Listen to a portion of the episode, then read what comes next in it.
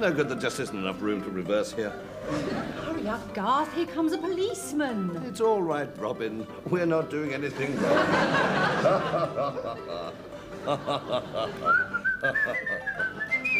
Abracadabra. Oh! Look the other side. Abracadabra. What?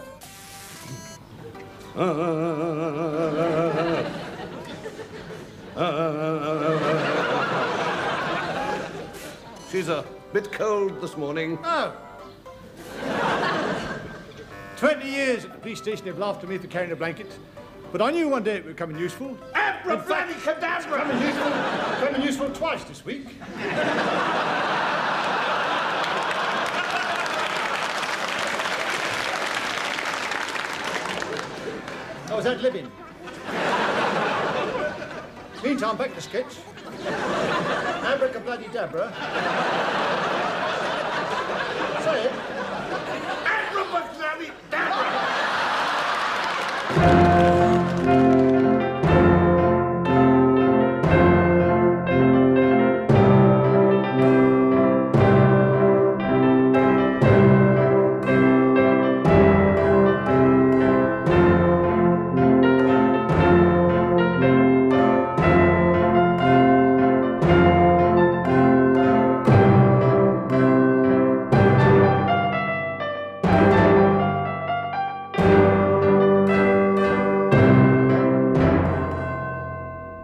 Hello and welcome to GoonPod. In the words of the great man, what are we going to do now? Well, first I'm going to introduce my guest. This week, uh, returning as part of his community service, is Adam Leslie. Hello. Um, as, as I uh, regularly said, you are almost like the beating heart of this podcast. You are the man who both designed the wonderful GoonPod logo and, of course, composed the theme tune. Mm. I mean, um, I think beating heart might be a bit might be a bit strong. I think that's you. Oh, really? True. Yes. True. You you are the what? The, I'm the hat and the coat of the podcast. Hat and the coat. Yeah. yeah. Adam, Adam, you have shirked your responsibilities as a podcaster. There's been uh, no new RetroTube for at least years. At least so, since March, I think was the last one. Was it? Oh, okay. Mm. Okay. Yeah. I've what been, you been busy. Doing? What you been doing? I've been busy. I've been busy writing. I've. Uh, Had had the workload of a full-time writer while still working part-time at a bookshop. Um, Heather's moved to uh, back to Liverpool, uh-huh. where she belongs. Yeah. So we've both been a bit um, all over the place, but hopefully, sometime soon, we are actually going to get back to it, and we're we're planning to do Give Us a Clue next. The last one we did was Moondial. Yeah. So we like we like to keep it nice and consistent. Are you going to do Are you going to do Give Us a Clue in the style of Give Us a Clue? Oh, we should. Mm, that would be yeah. good for a podcast, wouldn't it? It would, wouldn't it? Yes, it's. Um, I don't want to give away too much, but it's ber- very Beryl Reid heavy. The episodes we happen to have picked.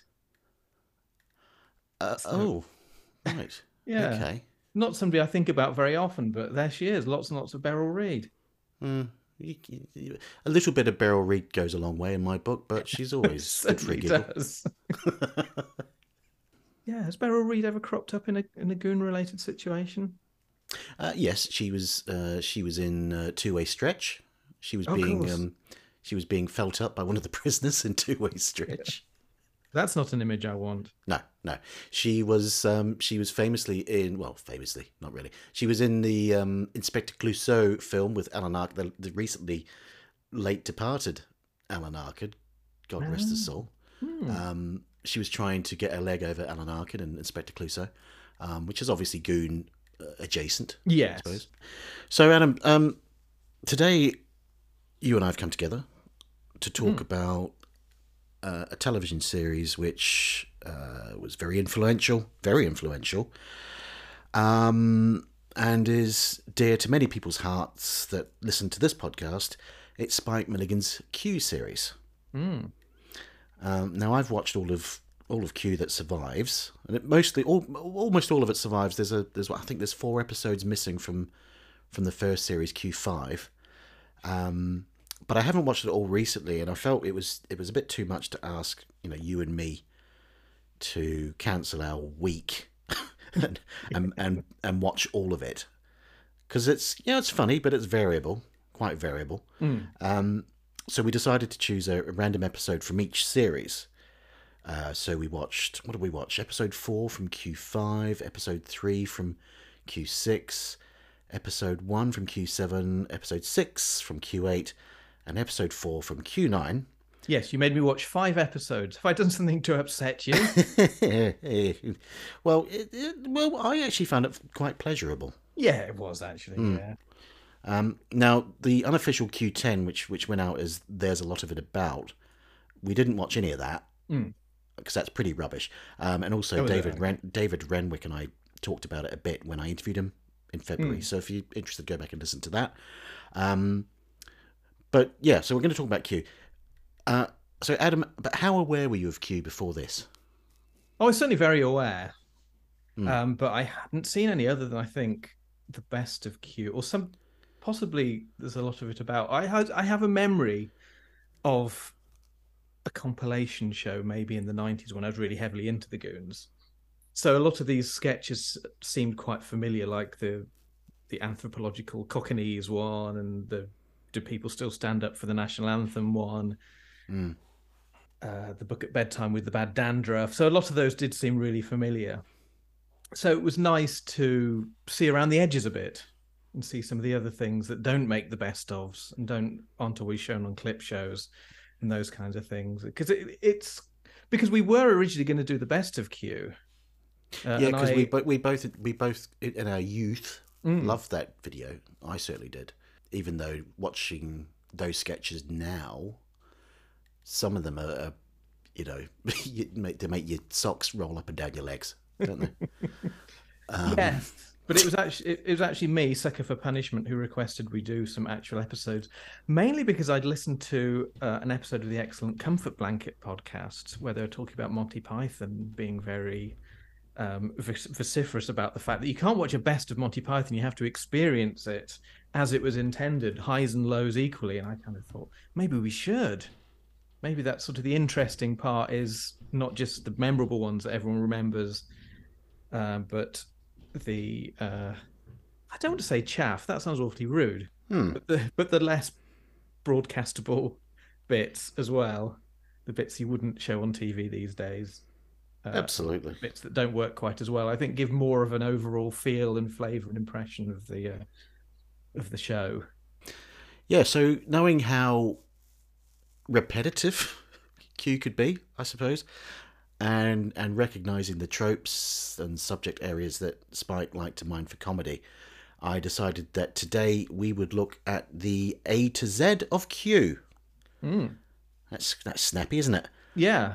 Drawing on the shows that we watched, and although they were randomly chosen, I think that the the five episodes provide a pretty rich seam of um, uh, representative examples of the essence of Q, if you like. Mm, definitely. Okay. Um, before we get into that, I just want to give a quick sort of bit of background to the series. Have you have you done any sort of research into the the the the the, the, the, the sort of the early stirrings of Q five? Not really. Um, I did do research in so much as I had to look up who Neil Shand was.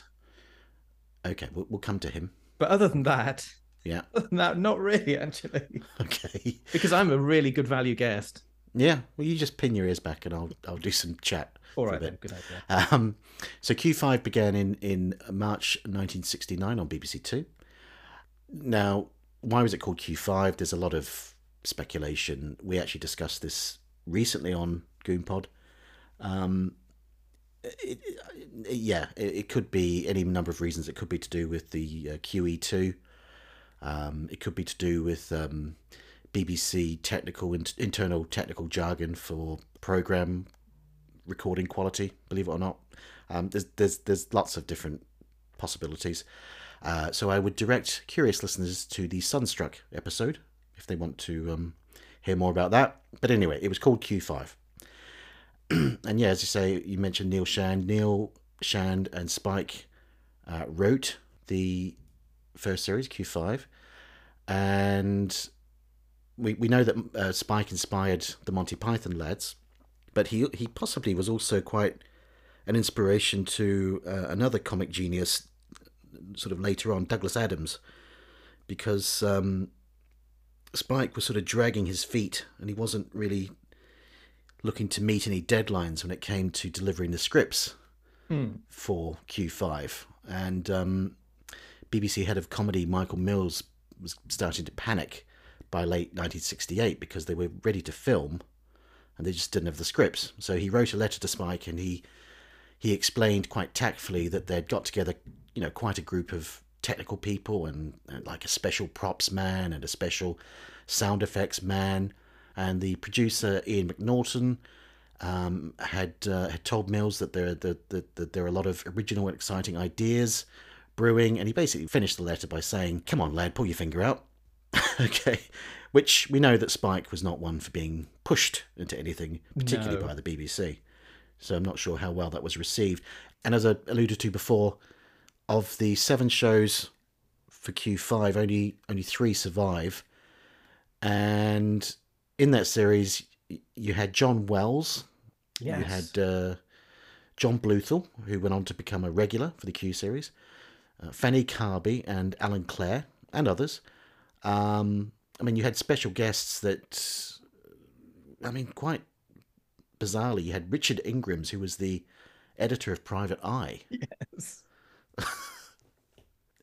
There was a guest appearance by Eric Sykes, uh, Clement Freud, Irene Handel, Bernard Miles. Clement and... Freud. So there's a couple of very dodgy people in this first series then. Yeah. Yeah. We yeah, we don't talk about Clement Freud, do we? No, all the other all the other young man with the long hair. Who? Chris Langham. Oh yeah, but he wasn't in Q five. Oh, was he not? I thought he was in Q five. Was he in Q six? They do blur uh, into one. Yeah, I think he's Q six onwards. Oh, okay. Well, he's in Q six. Yes, I think he's in Q six. Uh, I see. Um, we will we'll come to him. We'll come mm. to him. Now, in Q five, there was a sketch, which was the annual grandmother hurling finals, held at Beachy Head, and the studio audience who were watching it on film were less than enthusiastic, and this really irked Milligan, Uh-oh. who who called them boring, and he so much so he wrote a letter to the Sunday Times. He wrote an angry letter saying, it's a pity the public doesn't know the tremendous difficulties that are incurred with a show of the nature of Q five, which depends on high-speed cutting, quick cutaways and various depths in sound, all of which doesn't come off in the time given by the B B C to rehearse and complete such a show. Everybody, so, um, everybody knows it's always a great idea to berate your own audience. Oh, yeah. That oh, never yeah. goes wrong. No. That's that's really, you know, the, the, the, the beginning of of the Q series. And what I want to do, as I say, is, is I want to run through the show A to Z, uh, leaning heavily on the five shows that Adam and I watched, but also, where appropriate, you know, I might throw in the odd little uh, example from other shows within the series. Mm. Okay. So, shall we begin? Yes. So, A is for appliances. Right. Okay. Flips through notes. Okay. Appliances is a favourite euphemistic term used by Spike to indicate uh, sex toys and the like. And oh. he often referred to appliances in Q and also in a lot of his work. Um, not the Goon Show, but later work.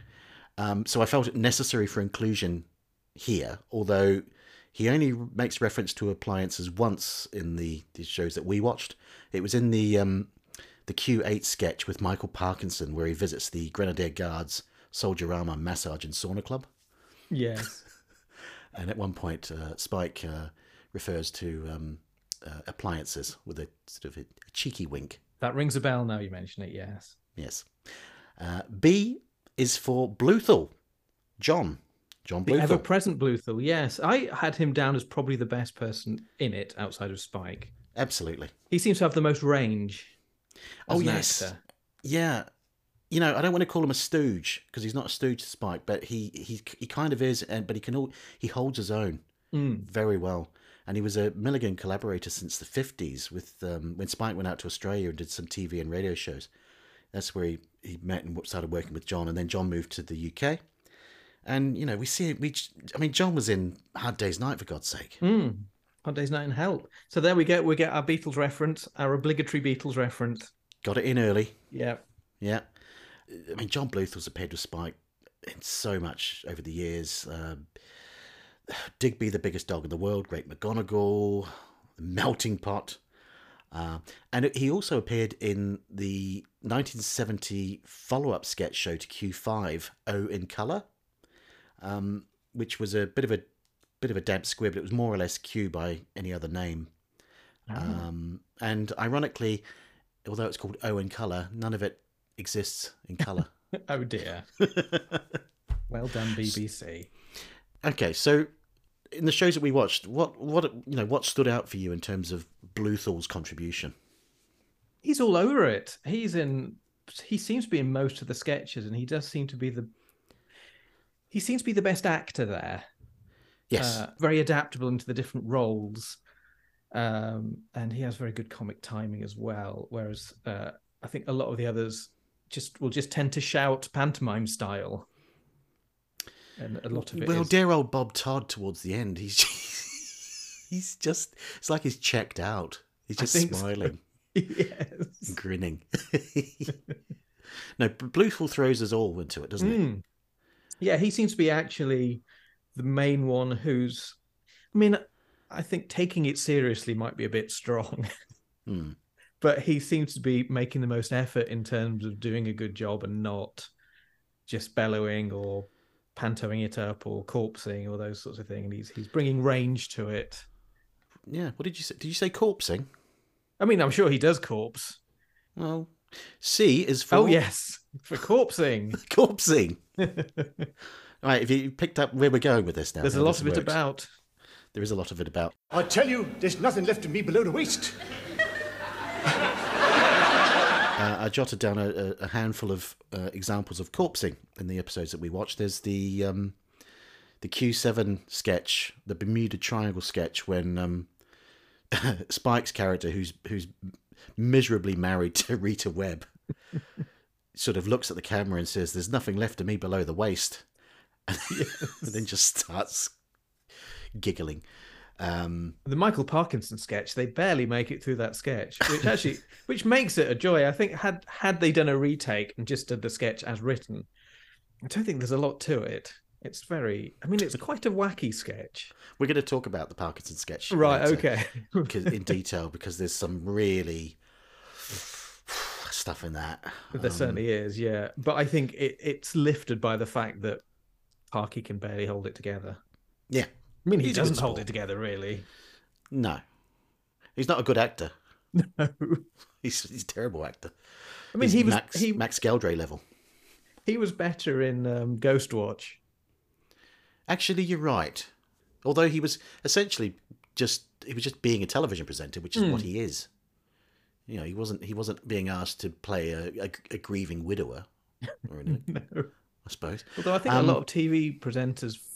just suddenly feel really self-conscious when they're asked to, when you see like news anchors on things like Doctor Who and that kind of thing, often you can tell that they're they're quite self-conscious, even though though they're doing exactly what they would have been doing anyway had it been real.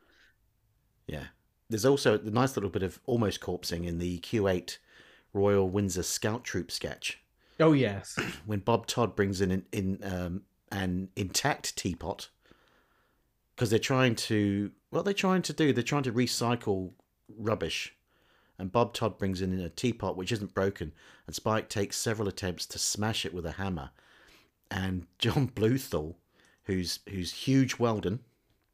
That's right. Tries hard not to corpse. Um, and just about gets away with it. That's, um, I don't know if we didn't come back to this sketch, but that's felt the most, one of the more Goon Show sketches. I think because uh, they're Boy Scouts, obviously, which I think helps. But Spike's character, even though he's not doing the Blue Bottle voice, is very Blue Bottle-y, even down to the fact that he's calling this character Huge Weldon, which is probably his scripted name anyway. But just the fact that it, it feels that's true. I never thought of that. Yeah. It's quite a Blue Bottle-y character. His turns of phrase are very Blue Bottle-y. Well, of course, Ruxton Hayward, who inspired Blue Bottle's voice. Mm. Was a was a, was a scout, uh, leader, scout, wasn't uh, scout leader, wasn't mm. he? Yeah. Um, Now, I've included this in the corpsing category because I, there was nowhere else I could put it. Um, raspberries, because raspberries often elicit corpsing. Yes. In, in Q. There's quite a few raspberries being blown in this series, aren't there? Mm. Uh, including, including again, the Bermuda Triangle sketch where, where Spike blows a, um, a particularly fruity raspberry at the travel agent, Keith Smith. And Keith Smith looks at the camera and says, could this be the phantom raspberry blower of old London town? Yes. Is this Which before thought... the Two Ronnies version? No, this was after. This okay. was maybe two years after, I think. So I'm not quite sure why Spike decided to include that, but self-referential. Yeah, why not? Why not? Hmm. He's, he he likes back references. He, well, yes, he does. He, he yeah. Yes, he, he's very proud of his uh, his uh, back catalogue. uh, okay, so we're up to D. Now, what could D stand for, do you think? Um, I don't know. I've got an idea for E, but I haven't. Um, All right. I don't know what D might be. Well, D is for David Lodge. He was in Cockleshell Heroes. Of course. Who else would it be? Good old Dave Lodge. I so, like that running gag. It's great, it, and he's a good sport. It happens in more than one series as well. oh, it's I've, it's there's three series that we watched that he, he says it, or it's be it's it is it is said to him. Mm. Because he wasn't in Q five. Um, in Q seven, he appears as a Labour Party M P called Jim Daft, or Daft. Yeah. Um, and as he's, as he's addressing the camera, Spike comes over and lays a massive wreath over him and looks at the camera and says, he was in Cockleshell Heroes. Um, but I love the I love the, the Q nine Royal Guardsman sketch.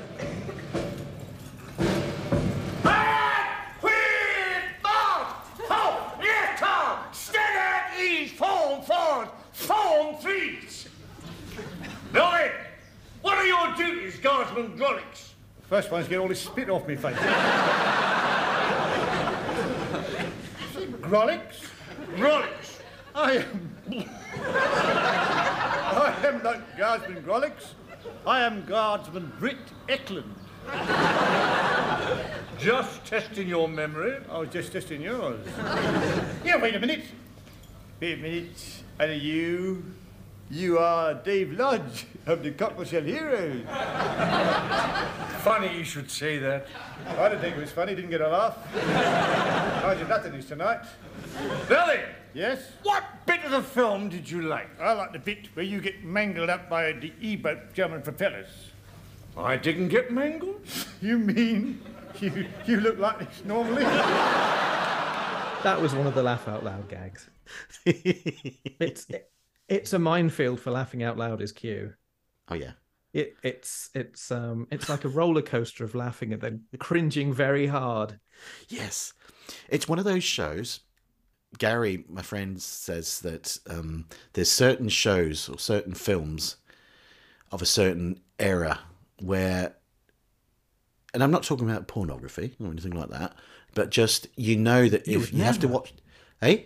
You would never. Oh no, no, no. He that you he's he knows that they're the sort of programs that he has to watch on his own because he would feel incredibly uncomfortable if anyone walked into the room while he was watching them. Well, let Just, me tell you, mm.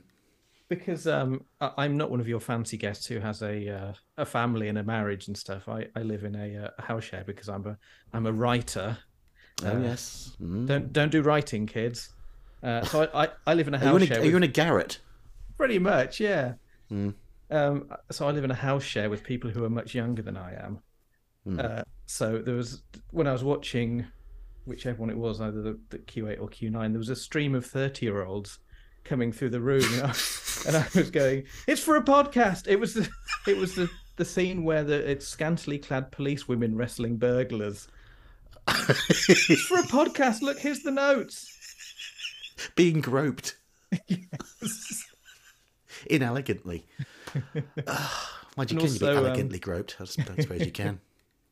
Uh, and uh, I told my uh, my housemate Hillary that um, I'm going to watch this comedy show and it has quite a lot of racism and things in.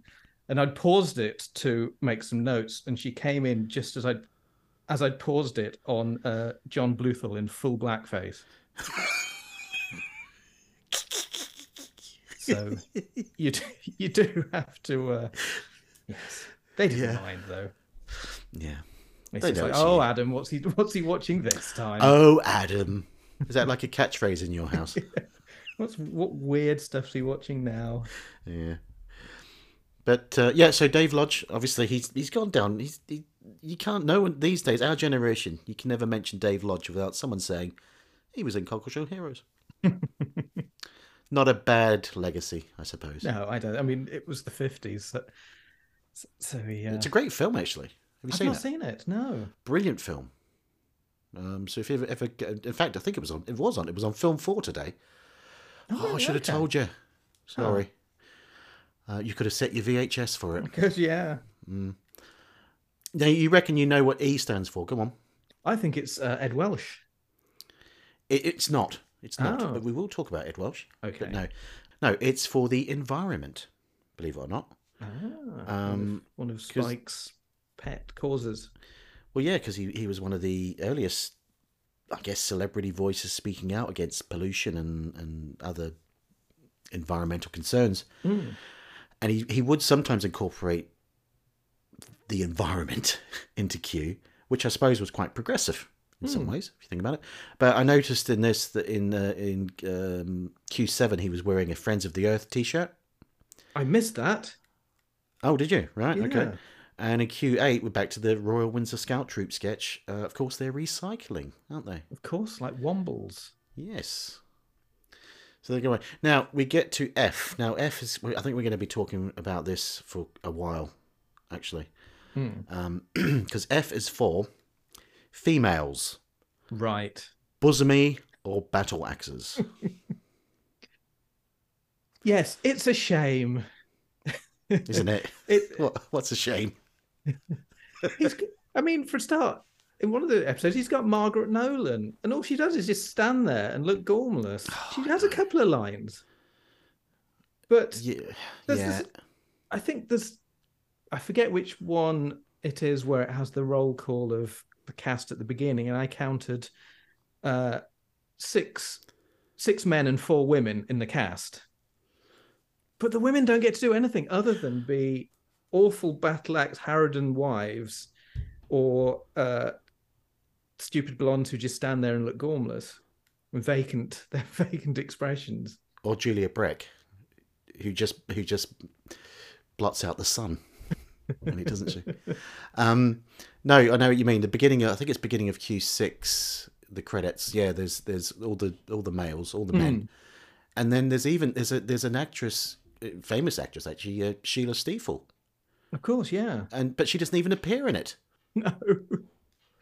Yeah, because because there's certainly there are women in it, but they normally just either stand there or sit.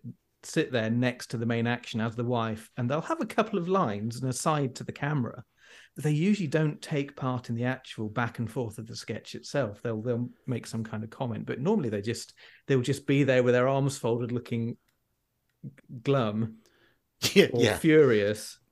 It's either either Stella Tanner, she always plays the sort of bespectacled downtrodden yes. wife, or in the earlier series Rita Webb, mm-hmm, who spent all of one episode just screaming. I think that was the, the was... Cockneys one, wasn't it? She was screaming in the Cockneys one. She's screaming in another one as well. She was screaming in the um, Bermuda Triangle sketch. That's well. right. Yes. And and I always think of her screaming. That was her whole career was built on screaming. I think of her most famously screaming at Ringo Starr in the beginning of The Magic Christian. Oh, I've not seen that in years and years and years. And I she shouts something that, yeah. along the lines of, "Get your bloody hair cut." So he had plenty of actresses in it, but he just didn't use them. I mean, this is a very seventies sketch. I think it, uh, Python, in a way, were worse because they did have uh, good, strong, female, funny female characters, and they played them all themselves. So they didn't even have the middle-aged harridans played by women. They just had the vacant True. blondes. Yep. Well, they had so... Carol Cleveland, but she didn't just do... the glamorous bitch. She, she'd be given some other stuff to do, she'd wouldn't she? A little bit. Most of it was yeah. looking a bit confused. uh, yeah. crying. Oh, Bevis, and I thought you were so... Well, no, that was... Um, That's Connie. Connie Booth. That's right, Connie Booth. Yeah. But yes, uh, she, she gets the occasional thing to do, but not very much. Um, but then she wasn't a Python. But in this, they're very definite named cast members, but they're very, they're on the periphery. Yeah. So Spike is either, with the women in the show, Spike's either lusting after them mm. or, I wouldn't say trying to kill them, but in the... Um, the Q six Where Does It Hurt sketch, which we'll come to in a bit, mm. Rita Webb's his very frumpy wife. She's got acute lumbago and she's being sharply sort of poked, I think, with a stick by Spike because he wants a holiday in the south of France. Mm-hmm. Um, uh, and then we've got we've got a sketch which I was very familiar with from the Best of Q video, which was the um, Arabs Buying Up London Oh, sketch yes. where you've got Julia Breck as, as Spike's daughter. Spike always seem, seems to play the same sort of character, which mm. is this kind of cockney, working class, cloth cap wearing, you know, man yeah, with the kind a, of a William Mate voice. Yeah. Um, and Julia Breck plays his daughter in that sketch, and she's wearing sort of black lingerie. And you've got, I mean, the sketch that sketch actually, it's a it's in. It's very funny in parts. It's it's not funny in other parts, but it's very funny in parts, particularly the beginning, which it starts quite promisingly with Spike. He's he's he's living in a flat and he's staring out his flat window at a back at a really terrible backdrop of gasworks, mm. and he looks to the audience. I bet you thought that was a Turner painting, didn't you? No, no, it is just a sweep of the English countryside. As you can see, what it do with a good sweep. I thought that was very nice. nice it's it's his uh, environmentalism again. True, mm. absolutely. But then Julia Brett comes in, and he, and, he, and Spike sort of going, "Well, no, well, this, well. Is, this is a real." It's isn't it? It's. I mean, it's it's well acted, but it's very uh, it's very. It is very, and then he says he says to his wife Stella Tanner, "Who's that?" And she says, "Who's that? That's our daughter." And he goes, "Blah." Just my luck. Here, Dad. There's an Arab sheep pulling up outside. What's he pulling up outside? It's not. It's not offensive in the way that some of the later jokes are, but it it doesn't sit comfortably. No. It's a bit grim, but it's also yeah. it's kind of grimly funny if you take it, you know, as quite a dark thing. But I'm not sure it's intended as quite a dark thing. I think everything's just a gag to Spike. Yes, and later in that sketch, of course, um, his daughter, Julia Brett, gets, um, I'll say this delicately, she gets taken into another room and ravished by an Arab. She does, yeah. It goes it, it goes into some places, yeah. this, uh, this sketch. It takes some turns. It, it has one quite good gag where she says, there's, there's some Arabs pulling up outside, and he says, what are they pulling up outside? I quite like that. Yeah, yeah. I like the bit when... Um, Uh, he's showing the, the Arab gentleman um, the prime London real estate, which is like a, um, a window box. Oh, yes. And he said, there was a, last week there was a herd of deer on there. What happened to them? They fell off. Mm. That was quite good. Yeah. Um, but, of course, we've got to come to the Parkinson sketch because uh, Parkinson is talking about the fact that he only agreed to, to appear on the show. He says, I gave Spike Milligan fifty quid to get the dressing room next to the girl with the big boobs mm-hmm. and used the other fifty quid to buy a Black and Decker. Oh, yes. At one point in that sketch, I think it's that sketch, Spike says, it's Neil Shand wrote the boob gags. Yeah, I don't believe uh, that. No, I'm not sure I believe that. But if if he did, because I don't... he. He seems to be a jobbing writer. I don't don't know if we'll come to Neil Shand, so if I if I we have will. To save that, okay, I'll, will. I'll I'll save it. But um, yeah, I, I imagine Spike likes the opportunity to talk about uh, ladies' bosoms. Yes, I think Spike possible. had a Spike had a, a, a took took quite a fancy mm. to ladies' bosoms. Um, so I think I think we you know it, it could be argued this is the seventies. Of course, there's not going to be strong female characters. It's it's the seventies. But if you look at a an approximately contemporary comedy show, although it's not the same thing, it's it's a, a sitcom rather than a sketch show. You've you've got The Good Life, Yeah. Which has... Oh, God. The, the Margot entire... never got her knockers out, did she? No. But but the, but Margot and Barbara, they're not just the harridan and the dumb blonde. They're they're or the, you know, the glamorous one. It's not like the dowdy one and the glamorous one and thing like that. They're very well-rounded comedy characters who have agency, but also they're fun. They're allowed to be funny. They're not just yep. foils for the for the yep. husbands. They they have their own comedy lives themselves, and they can be the butt of jokes, but without losing their dignity, and they can deliver the jokes and that kind of thing. And this is this is contemporary. Well, yeah, a few years earlier, but before The Good Life, I think, at least a good year or two before, was Man About the House, mm. which had um, two, well, certainly one very empowered young female character. Mm. I've not seen it, the... but I'll, I, I, I know it by... You've not, you've not seen it? Good God. She was quite the equal of the the male, sort of the Larry male characters in it, mm. you know what I mean? Giving as good as she got. Um, but yeah. yeah so, so they were doing it in sitcom. Not in, not always, but certainly there were some good examples of seventies sitcoms with, with, with proper, decent female characters. But even well into the eighties and... probably the nineties, they, they, it was still more or less the same, and it's certainly not a Spike Milligan thing of having terrible women characters in these things. No, but he kind of kept it going for maybe a little bit longer than it he should have done, I suppose. Oh, definitely, yes. Yeah, as well as other uh, things, which we'll come to. Um, okay, so moving on. Unless there's any, is there anything else about boobs you want to you want to talk about? I think I've got it off my chest. Okay, good.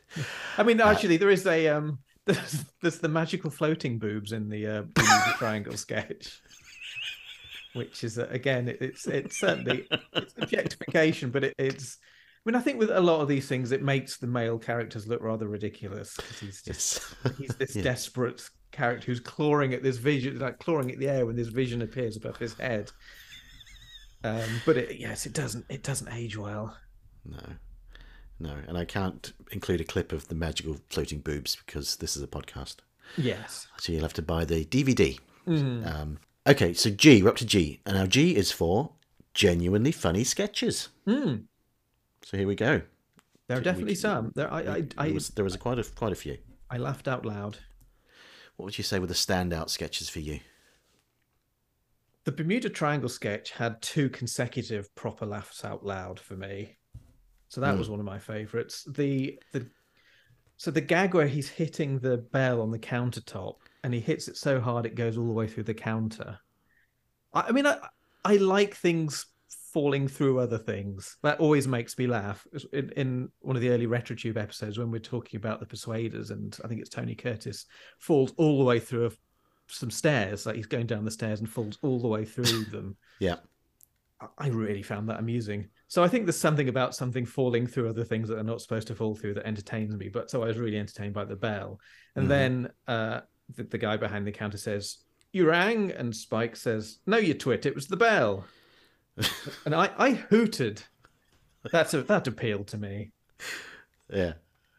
From the Q five episode we watched, I was laughing quite a bit at the, the, the national anthem sketch. Mm.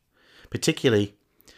because the whole conceit is that they wanted to check that people were actually standing whenever they heard the national anthem, and they'd go into like a, a, a public, a gentleman's convenience, yes, and they play it, and you could hit there's somebody you could in a toilet cubicle. You can't see them obviously. They start playing the national anthem, anthem, and then you just hear this voice from inside going, "Oh no."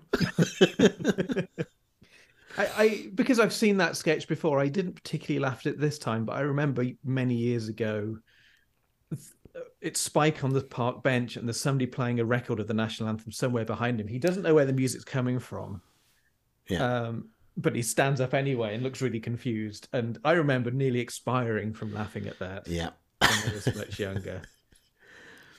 I also like um, again a memory from the video Best of Q, Q six Jehovah's Burglars. Oh yes, there's some good yeah, there's some good gags in that.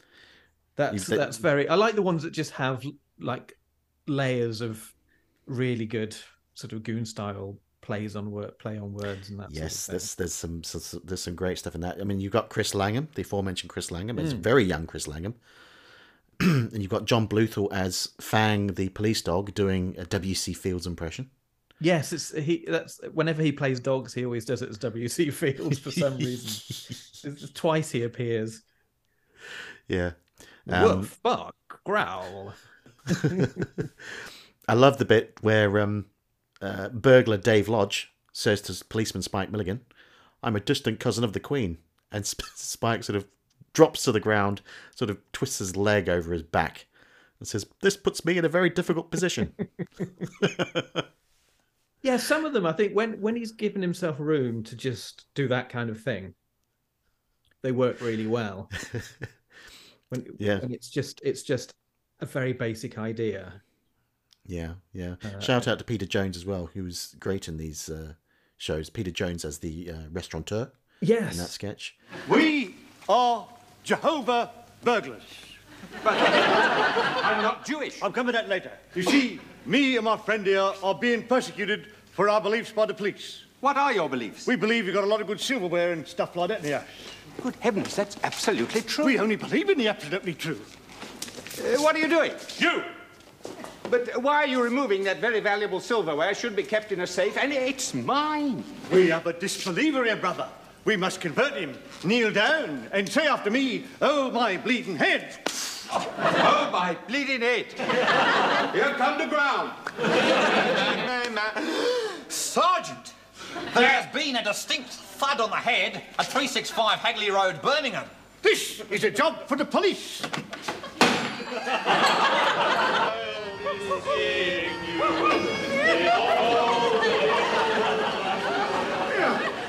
They're playing our song. Pardon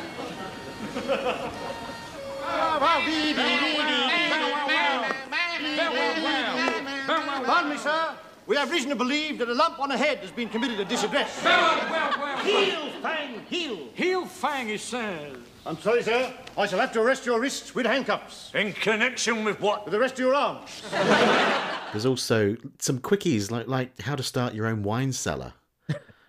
Um, and I la- I tell you what, I hooted. You know the bit. In fact, it's the episode that where he was wearing the Friends of the Earth T-shirt. Mm. Um, when he's invented, he's got this doll, this doll that walks. Oh yeah, he's got he's got it on this little desk, and it's this little girl doll, and she just walks, and then sort of just walks off the side of the desk and drops onto the floor. And Spike says, "Yes, I've invented a doll that commits suicide. I should make mm. a fortune." There's one. There's, there's some the sketches that I didn't necessarily think were funny, but were so weird they impressed me. There was a couple of them. The, the one that really stands out was the um, the Patrick Moore sketch, which started off not very good. The whole thing about the sausage, mm. the unidentifying sausages, yeah, whatever. Then there's a bit where he. He going. I forget who it is that he's going to talk to. So he opens a wardrobe, and suddenly starts conducting all the people inside the wardrobe who are in this kind of di- this rocking diorama of a tube train. Yes, but they're making the noises with their mouths, and he's conducting that. And this just happens. It's like, whoa, this this has gone very dreamlike. But I like it when it just suddenly the reality of it collapses in, and you get this really odd moment. Where if you're not paying attention, it's, oh, it's another thing happening in Q. But it's like, that's actually really weird and satisfying. That there's just all these people rocking inside this. And and it also has John Bluthal as a ventriloquist dummy. Yeah. The yokel sitting on his lap. And they've reversed it so that the ventriloquist dummy is the ventriloquist, but he's still doing the ventriloquist dummy mouth thing. And the mm. yokel on his lap is talking normally. Mm. So it's quite a complex series of Im- images and ideas inside this this wardrobe that happens to be on this set of a, an otherwise rather it's, lame it's, Patrick yeah. Moore sketch. It's like Spike's always trying to allude to the fact that they're trying to save money by mm-hmm. cutting corners wherever they can. It's yeah. like in the um the Crafts sketch from Q nine, which I was again I thought that was great. When you've got Keith Smith coming into the Oh, ticket yes. office and mm. asking for tickets while changing into different hats. Um, and then a, a caption flashes up saying B B C economy crowd scene. which I yes. thought that was that was nice. Because it delays it. It doesn't say B B C Economy crowd scene first. No. You wonder what he's doing. Why does he keep doing this? Yes. Yeah. So I think, yeah, that one works. Oh yeah, yeah. And also in the, the the sketch in the tube train inside the wardrobe, there's a there's a lovely bit of corpsing in that. Did you notice that when um, I think it's Spike says about the ventriloquist dummy, it's Izzy Bonn, and one of the old men, just one of the extras dressed as a city gent, he goes. I don't, did you notice that? I, I didn't notice that. No, I didn't notice that. Yeah, one of the old fellas. That There's really, so much to look at, really though, isn't there? In, in mm. these. Um, Bob there, there's Todd, a Beatles reference as well for you, Izzy Bonn. Izzy Bonn from Sergeant Pepper. Yeah, that's yeah, the absolutely. only place I've ever heard of him before. I'm, I'm completely unfamiliar with Izzy Bonn beyond. He's the one who has the ha- his ha- he's waving his hand. So he it's, is. It's yes. floating above Paul's head, so strange people think that that means Paul died in nineteen sixty-six. Oh dear. Yeah, those people are sick. It's Should strange. be locked up. Um, the Parkinson sketch from Q eight, Bob Todd as a topless waitress, had me had me howling. Good evening, Mister Parkinson. Would you care for a mug of wine? I'd love one, thank you. It's very kind oh, of you. Sir. Thank you. What year is it? nineteen seventy-nine, sir. It's on top of all the newspapers. Milk and sugar.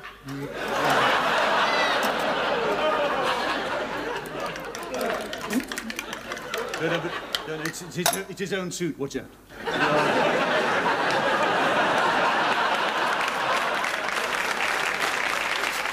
are a thing of such exquisite beauty, enchantment, and charm. I find it difficult to believe that you're a man.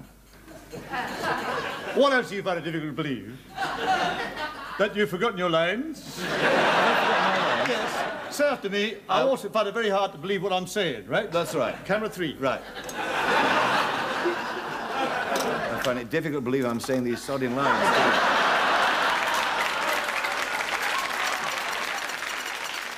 I mean, that is quite a funny sketch. That one. Despite being wrong on many, many levels, yeah. It's so wild. Yeah. Uh, it, it kind of... It, It rides roughshod through taste and decency. Well, absolutely. And, and staying on that sketch, we get to H. Now, what could H stand for, do you think, if we're staying on that sketch? Um, homophobia. Well done. Give that man a bun. I mean, it's not... Is it homophobia? Is it just... Is I, I suppose that's the technical yeah. phrase for it, is it, I suppose? I don't know. I don't know if, yeah, I don't know if you call it homophobia so much as maybe insensitivity. Yeah. Well, it's not outright, I mean. It's not outright hatred. Oh, God, so it's no, not no. in the way of the, you know, a lot of the racial stuff is definitely way beyond the, shall I say way beyond the pale? I mean, there's a lot of blackface, so it is literally beyond the pale. Um, and I think isn't necessarily meant I don't know. It's difficult to say at this this kind of remove, and I don't want to come across as an old sourpuss. Um, no, but... I know, I know. And, it, and it, funny enough, so we watched five episodes. The first three episodes that we watched, assuming you watched them in chronological order, yes, there was not a not a whisper of anything, you know, any sort of gay caricatures or anything mm. like that, or limp-wristed shenanigans, none of that. Um. And it's just in the the the the Naffy sketch, the Parkinson sketch in Q eight, when you have uh, John Bluthal as the uh, duty homosexual. Yes. Um, and he's not even that camp, really. There's the um, floor manager. Is that the sketch that also has the floor manager? No, that's in Q nine. That's the guardsman, right. Royal Guardsman that's sketch. Right. That's Keith remember, Smith. Yeah. yeah. Keith Smith playing the. Uh... Yeah. Who is Keith Smith anyway? Like, I mean, I know who he is in relation to that, but he, he didn't look familiar out of all of them. I'm like, oh, you know, I do know, but I've forgotten. Yeah, he was always good. He was quite good value. He was like always. His... I mean, he's just played Gormless, didn't he? Yeah, he's this weird grin. But the, look, there's not a lot, considering the time that it was made. Mm. Certainly, in the shows that we watched, there wasn't a huge amount of insensitive gay portrayals. Or references. No, I think I think you lent quite heavily on the um, the bosoms and the the blackface. I think not so, so. Not so much on the the gay. Yeah, characters. Certainly compared to a lot of comedy that I remember from the early eighties, where the homophobia or the like the gay references could be quite aggressive. Yeah. And they'd be using the P word a lot and, you know, that sort of yeah. thing, and in an accusatory way. Yes. Um, I don't remember yes. any of that. It was just it was just some quite ridiculous camp camp characters and flouncing and that sort of thing. P- so, Poofs, yeah. as the Pythons referred yes. to a collective of yeah, there was gay no, men. None of that that I remember. No, no, um, no, yeah, no, no, kind of aggressively accusing people of such. No. Okay, um, just going to go a little bit serious for a moment with mm. I. Okay, so I is for quote, I just had me and some second bananas. Unquote. Oh. Okay. Spike, with typical bluntness, years after Q ended, said of the show that, unlike Python, who had, you know, uh, wonderful performers, equal in talent, mm. almost, you could you could argue, he said, with regards to Q, I just had me and some second bananas. Oh. And, I, and I think that's totally unfair and totally mm. untrue, particularly mm. Bluthal. Spike was always trying to rewrite history or his own history and, and always trying to sort of undermine the value that other people brought to shows that he was involved with, I feel. Yes, yeah, weird. He seemed, at, at the time of doing anything, he always seems like a big team player. Yeah. But later he's like, no, it was all me. They're all idiots and I hate them. The exception being the Goon Show, mm. I guess. He never he never really criticised Sellers or Seacombe at all. Yeah, but, he, but everything he, else... he did write Larry Stevens out of history. Oh, yes, he did. Or, yeah. Yeah, yeah. And he he he also said in in I'm not sure if it's the same interview, but he said um, he could, well he didn't know he didn't just slag off the performers on Q. He also was quite critical of the directors and producers that he worked with. And he wow. said tele, he said television is a difficult medium for comedy. Your imagination gets filtered through so many people, mm. but without those people, could you imagine Spike just trying to do it all on his own? It would be. It would be Julia Breck in blackface, just, just jumping up and down on a trampoline or something. The thing is, as well, nobody seemed baffled. Everybody, he, he had the right people around him. Everybody took it in the spirit that they were supposed to. Yes. There was, you know, there were some cast members who were quite elderly and seemed quite, you know, for a better, want of a better word, straight compared to Spike, yeah. who were just taking it in the spirit it was intended and, you know, going along with it, and they weren't they weren't they didn't seem confused as to why they were there and what all this stuff was about and everything. So I think he did have really good cast around him. They're all very similar. They're all mainly middle-aged white men. uh, well, if he didn't like them or if he didn't rate them, why did he keep getting Bluthal and Lodge back? Exactly. Series and it, after it, series. The, the affection is clear as well. Like yes. the, the way he's ribbing Dave Lodge about being in Cockleshell Heroes repeatedly, and you can tell he has a lot of affection for a lot of these people. Yeah, yeah. Uh, so I think it's just Spike being cranky, isn't it? It is. Okay, so J is for Jack's, brackets, union. Oh, yes. And I thought you were going to say Jack's, comma, Terry. Seasons in the Sun. No. Exactly. Um, Jack's Union and the trappings of a lost empire. Mm. Um, and what I mean by that is you see quite often, I mean, there's Union Jacks all through this series, isn't there? Uh, um, in Q five, you see uh, a, a very young John Wells with blonde floppy hair and um, a Union Jack tie and a suit. And he looked for a brief split second, I thought it was Tim Brooke Taylor. Yes, I did as well. A lot of ripped and frayed Union Jacks abound. They're all over yes. Q, aren't they? Mm. Um, and tatty. As I say, the, the trappings of a lost empire, because Spike was obviously an empire child. And at one point in the um, Q seven Arab sketch, he dresses up as a viceroy of India. Yes. He looks very yeah. smart. He does. Mm, you don't often except, see except... Spike looking smart. Yeah, rattled with, rattled with bullet holes, but other than that. Yeah, that's right. But no, yeah, lots of Union Jacks. Yeah, it does add to the texture of it, I think, doesn't it? That it's not just, I mean, it's mostly, but it's not just a standalone sketch show where nothing, it's all in, it's all in Milligan world. Yeah. The whole thing takes place in the Milligan universe, the Milligan extended universe. Uh, so it does, it has all his um, preoccupations. So the So it, it does live in this faded post-Empire, post-swinging London kind of rather ugly and grubby and ragged version of Britain. Yes, yeah, we'll come to that as well. Um, so many Union Jacks, it, it would they could they could play this on G B News. It would go down a treat. Yeah. Can you imagine if Spike was alive today? He'd have great fun spoofing G B News. Well, yeah, you'd hope so. Yeah, I mean, he'd probably um, go on it because he wouldn't know not to. But no, uh, like Cleese. Yes. Uh, um, K is for Q eight.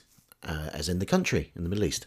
But the television series Q eight began in nineteen seventy-nine. Um, the credits for Q eight.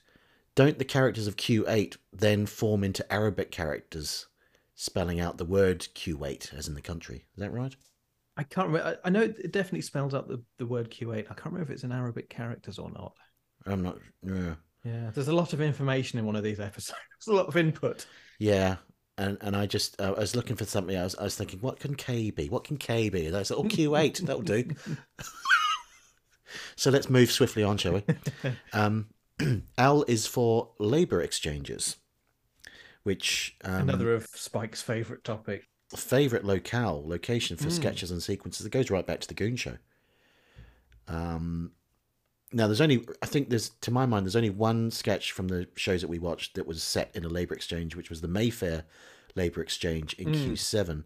And you've got um, rather lordly Robert Dorning, who we haven't mentioned yet, who was a regular oh, yes. around this time. The rather uh, chunky fellow. Mm. You've got Robert Dorning, you've got John D. Collins, who was later to go on to be one of the British airmen in Allo Allo. And he of was course a, he was. That's where the name sounds familiar. Yeah, he, he was he was also one of the Arabs in the um, Arabs Buying Up London sketch. Ah. Uh, you've got John D. Collins. You've also got John Bluthal as, I think he's like a Hare Krishna. And Spike. Yes, or a, yeah. Or, or, a, or a yogi or something. Mm, like Gandhi, sort of. Yeah. He's, he's bald-headed and is... meditating or something. Yes. Uh-huh. um, and it's it's a little bit of political satire because it's all about the Tories exaggerating the unemployment figures of the then Labour government. Yes, that was an interesting sketch because there's the whole the whole beginning of that episode is to do with the, I presume, upcoming election. Um, and it's difficult to I couldn't quite tell Spike's position on it because I I'm not for an instant going to say Spike was a Tory. I don't think no. he was. Um, no. But I but of course they had a Labour government at the time, and people are always going to be a bit. I mean, I'm not. I, I'm not uh, versed enough in historical party politics to know how competent the Labour government of the seventies was, but I, I do sense that the seventies wasn't a particularly happy time for people. Um, no. And you're always going to be a bit down on the sitting government anyway, and they're going to be more ripe for satire. So absolutely. I think there was quite a bit of poking of the. the sitting Labour government in some of these sketches, which for at, at this this far end of having gone through the amount of Tory government that we've been through, yeah. it sits differently. It sits oddly. It's a bit uncomfortable. But at the same time, you can understand the fact that they, they're in a completely different, you know, they've just been through the seventies with a very different set of politicians and a very different uh, thing. Which I think it's a similar thing with Eric Morecambe, who said that he was... he. He was a big fan of Margaret Thatcher during the seventies, and he said, you know, he's he's looking forward to Maggie coming in.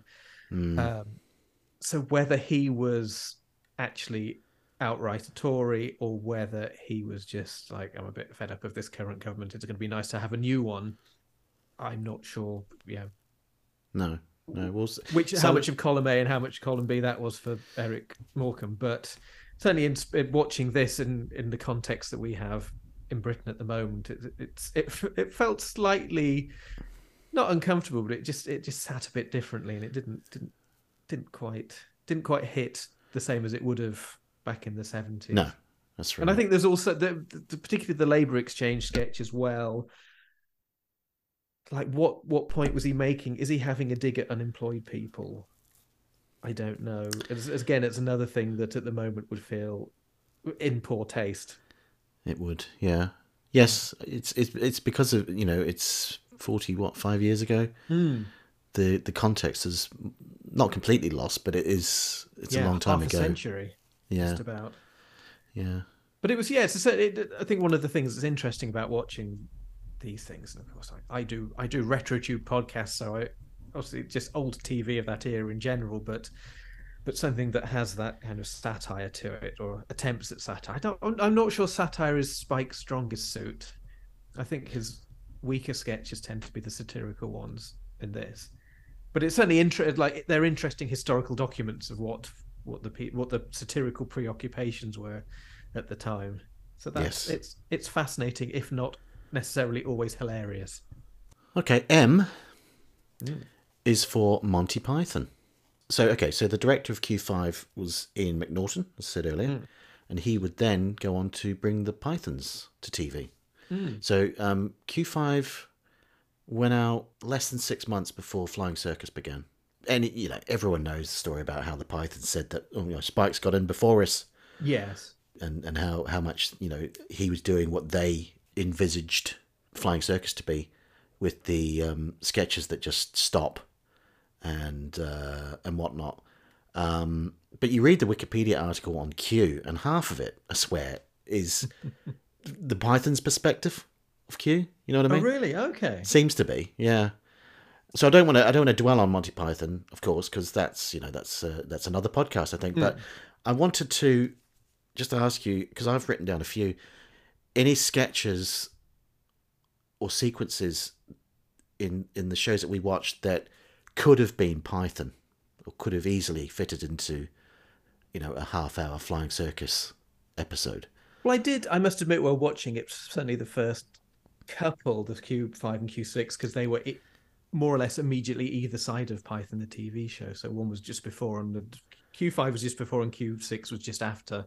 I think. Yes, I just just have series. to say that. Yeah, absolutely, because Q five was sixty-nine. Q six hmm. didn't start till seventy-five. Yes, that's right. So that's so. Python fitted exactly. Python finished seventy-four, I think. The series yes. four was seventy-four, so it fitted exactly in between the first two series of Q. So it's pre-Python and post-Python immediately.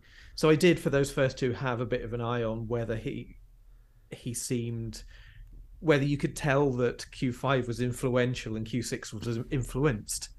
And I don't think I could particularly, but there were definitely um, sketches that I think could have been Python ones. So my thought on the difference, because they actually they are quite different, uh, and I think the big difference between them is that Q is gag based, whereas Python is ideas based. So Python doesn't really have many gags as such. It's all about like, here's True. a funny situation, and we'll play the situation out. Uh, and off it'll go off on a, a weird and wild tangent, but it won't. Spike tends to Um, have a situation. We're at a labour exchange, or we're at Crufts, or we're in a travel agent, and that's going to be where we're going to put a whole lot of gags.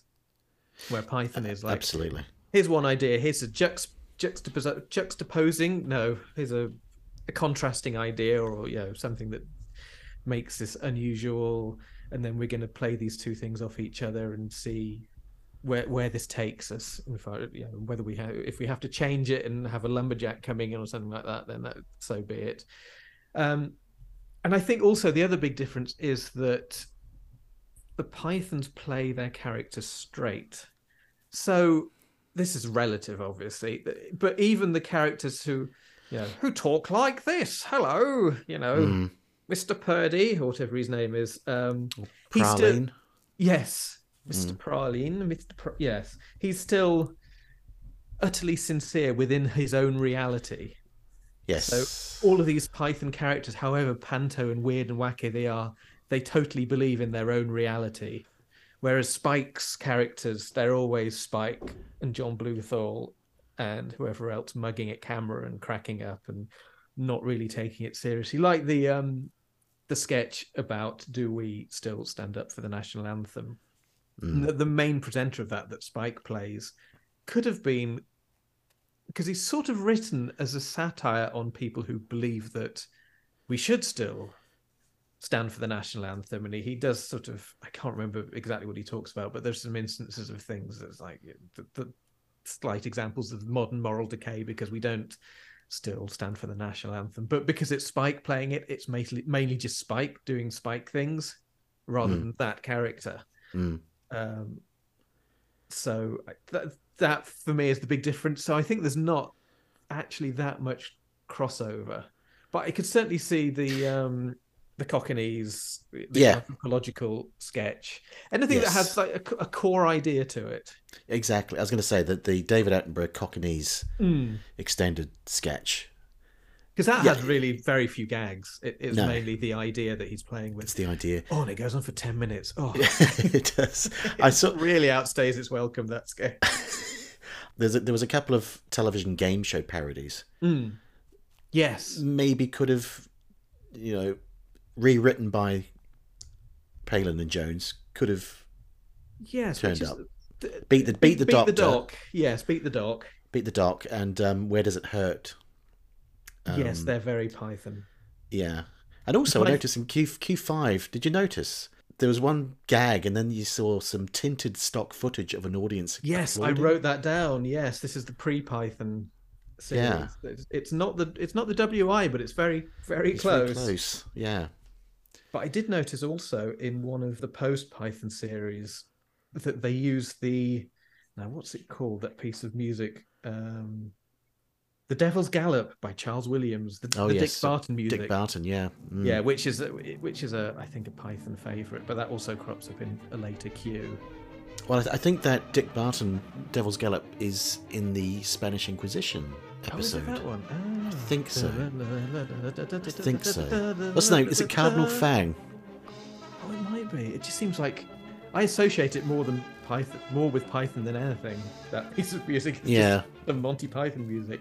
Yeah, but you say about the David Attenborough extended, that ten-minute sketch. Mm. It is, it is, it proceeds at a, a leisurely pace, unlike a lot of Q. Yes, it's not, it's not mad and and um, f- frenetic. Yeah, I think it, he's still definitely finding his feet in terms of yeah. actually what he's the the tone that the show has, because it's by the because I like the central idea of. Uh, we're going to do an anthropological documentary about this lost tribe of Cockneys, and it's all going to be about the, the Cockney people and that sort of thing. But it does morph just into general London commuters, and it goes on for ten or eleven minutes. And by minute eight or nine, I'm thinking, Spike, I've got the idea. Because yeah. it doesn't really develop. It doesn't go anywhere beyond just going and... you know, here are these great underground pits that women are not allowed. Oh, it's the gents' toilets. Well done. Um, the one bit I did really like, though, was uh, I think was it John Bluthal and Peter Jones as the fish and chip men? No, David Lodge. David Lodge. That's yes, right. I wrote that down as well. David Lodge was cracking in that. Yes. Can you ask the hunter what he is doing? Certainly, I'll, I'll try. Here, Eric. This is going to kill you. Go on, tell us. I can't wait. This geezer here wants to know what you're doing. Well, I'm frying bleeding fish, aren't I? He says he's frying bleeding fish. Frying bleeding fish. You can tell him it's a right bloody job and all, because Shoppy Eight was coming here half boats after this, asking for a piece of rock, two escape and six pellet of chips, and give you a twenty quid note to pay for it. Makes me bloody spit. He says the gods are angry. Uh, yeah, that that was a good a good moment where it is, is actually playing with the idea. So it's it, he's not just talking to two fish and chip men and they're baffled by this T V presenter. One of them is actually translating what he's saying to the other guy, and so it does feel like one of those ninety those yeah you know, they're horribly patronizing. You don't that's one thing you don't get on telly anymore is is anthropological documentaries. We don't no, really true. do that to tribes people these days. No. Um, but so that's that is another sort of lot. Sort of, um, was it a time capsule of of the past? Is these the things that you would have on T V back then? So it's it's spoofing something that's entirely gone from television. But that is one of those moments that was played nicely, and it was a nice idea. But generally, oh my goodness, Spike, stop! I know, yeah. I know the game. I've got it. Enough already. Yeah. Yes. Uh, okay. N is for newsreader Spike. Uh, Missus Thatcher last week opened a mixed school and asked how the sec- sexes were segregated. The headmaster said, if you must know, we go around with a crowbar and prize them apart. Yeah, from Q... was it Q six onwards, I think? He would have... begin. He would sort of um, top and tail the show with Spike at the at a news desk, as it were, just telling hoary old gags, you know, hardened criminals and the like. I know. I, I felt that it was a bit beneath him. Yeah. Really lame. It was lamentable. Yeah. It was because it was essentially the same. Uh, is this pre Two Ronnies? I'm, my my Two Ronnies knowledge is not very. Yeah. Well, no, Two Ronnies had, was certainly well in in in, in uh, into its probably third or fourth series by this well, time. Blimey! So so he's just taking the Two Ronnies idea and just. Pretty much. Doing a newsreader with, with jokes, but they're worse jokes than the Two Ronnies jokes. And I'm not a Two Ronnies fan. I know this might get me thrown from the from the train of archive T V appreciation, but I've never really found the Two Ronnies particularly funny. And these well, were did, some... if, if I'm being entirely honest, I only probably like about a th- half of the Two Ronnies, if that, because mm. I don't like the news reading bit. I don't like Barbara Dixon. I don't like Ronnie in the big chair talking about the producer's cocktail party. Mm. I don't like the musical bit at the end. I like the serials often. Particularly... I like the serials. Yeah, I like the weird. Yeah, yeah Worm That film. Turned and Phantom yes. Blow and that. And and I do like the Ronnie B sketches often when it's him doing sort of verbal mm. gymnastics. But yeah, a lot of it, no. A lot of it is laughing at knockers. Really, as, as as is this show. Yes. I've never like when I was little and still to this day I don't find women's bosoms funny. I don't know what they're all laughing at. Why are women's bosoms funny? Yeah. it's, okay. It's, it's a comedy staple of the seventies and early eighties is scantily clad women, and I I don't get the joke. No. Like I know they like looking, like. I know why she's there because they want to look, but why is it also why is it funny? Why are they always laughing at it? But anyway, sorry, I've just, that was a rant. Okay, I've right. been waiting forty-five years to get that off my chest. Hey, second second chest reference. And there we must leave it for part one. Next week we're back with part two, O to Z, and we also talk about the time that Spike met the happiest man in popular music, Van Morrison. Don't miss it, folks. And check out all past episodes in the archive if you haven't already. Uh, Milligan fans in particular may be interested in a show we did recently on Adolf Hitler, my part in his downfall. Anywho, see you next week. Take care. Bye.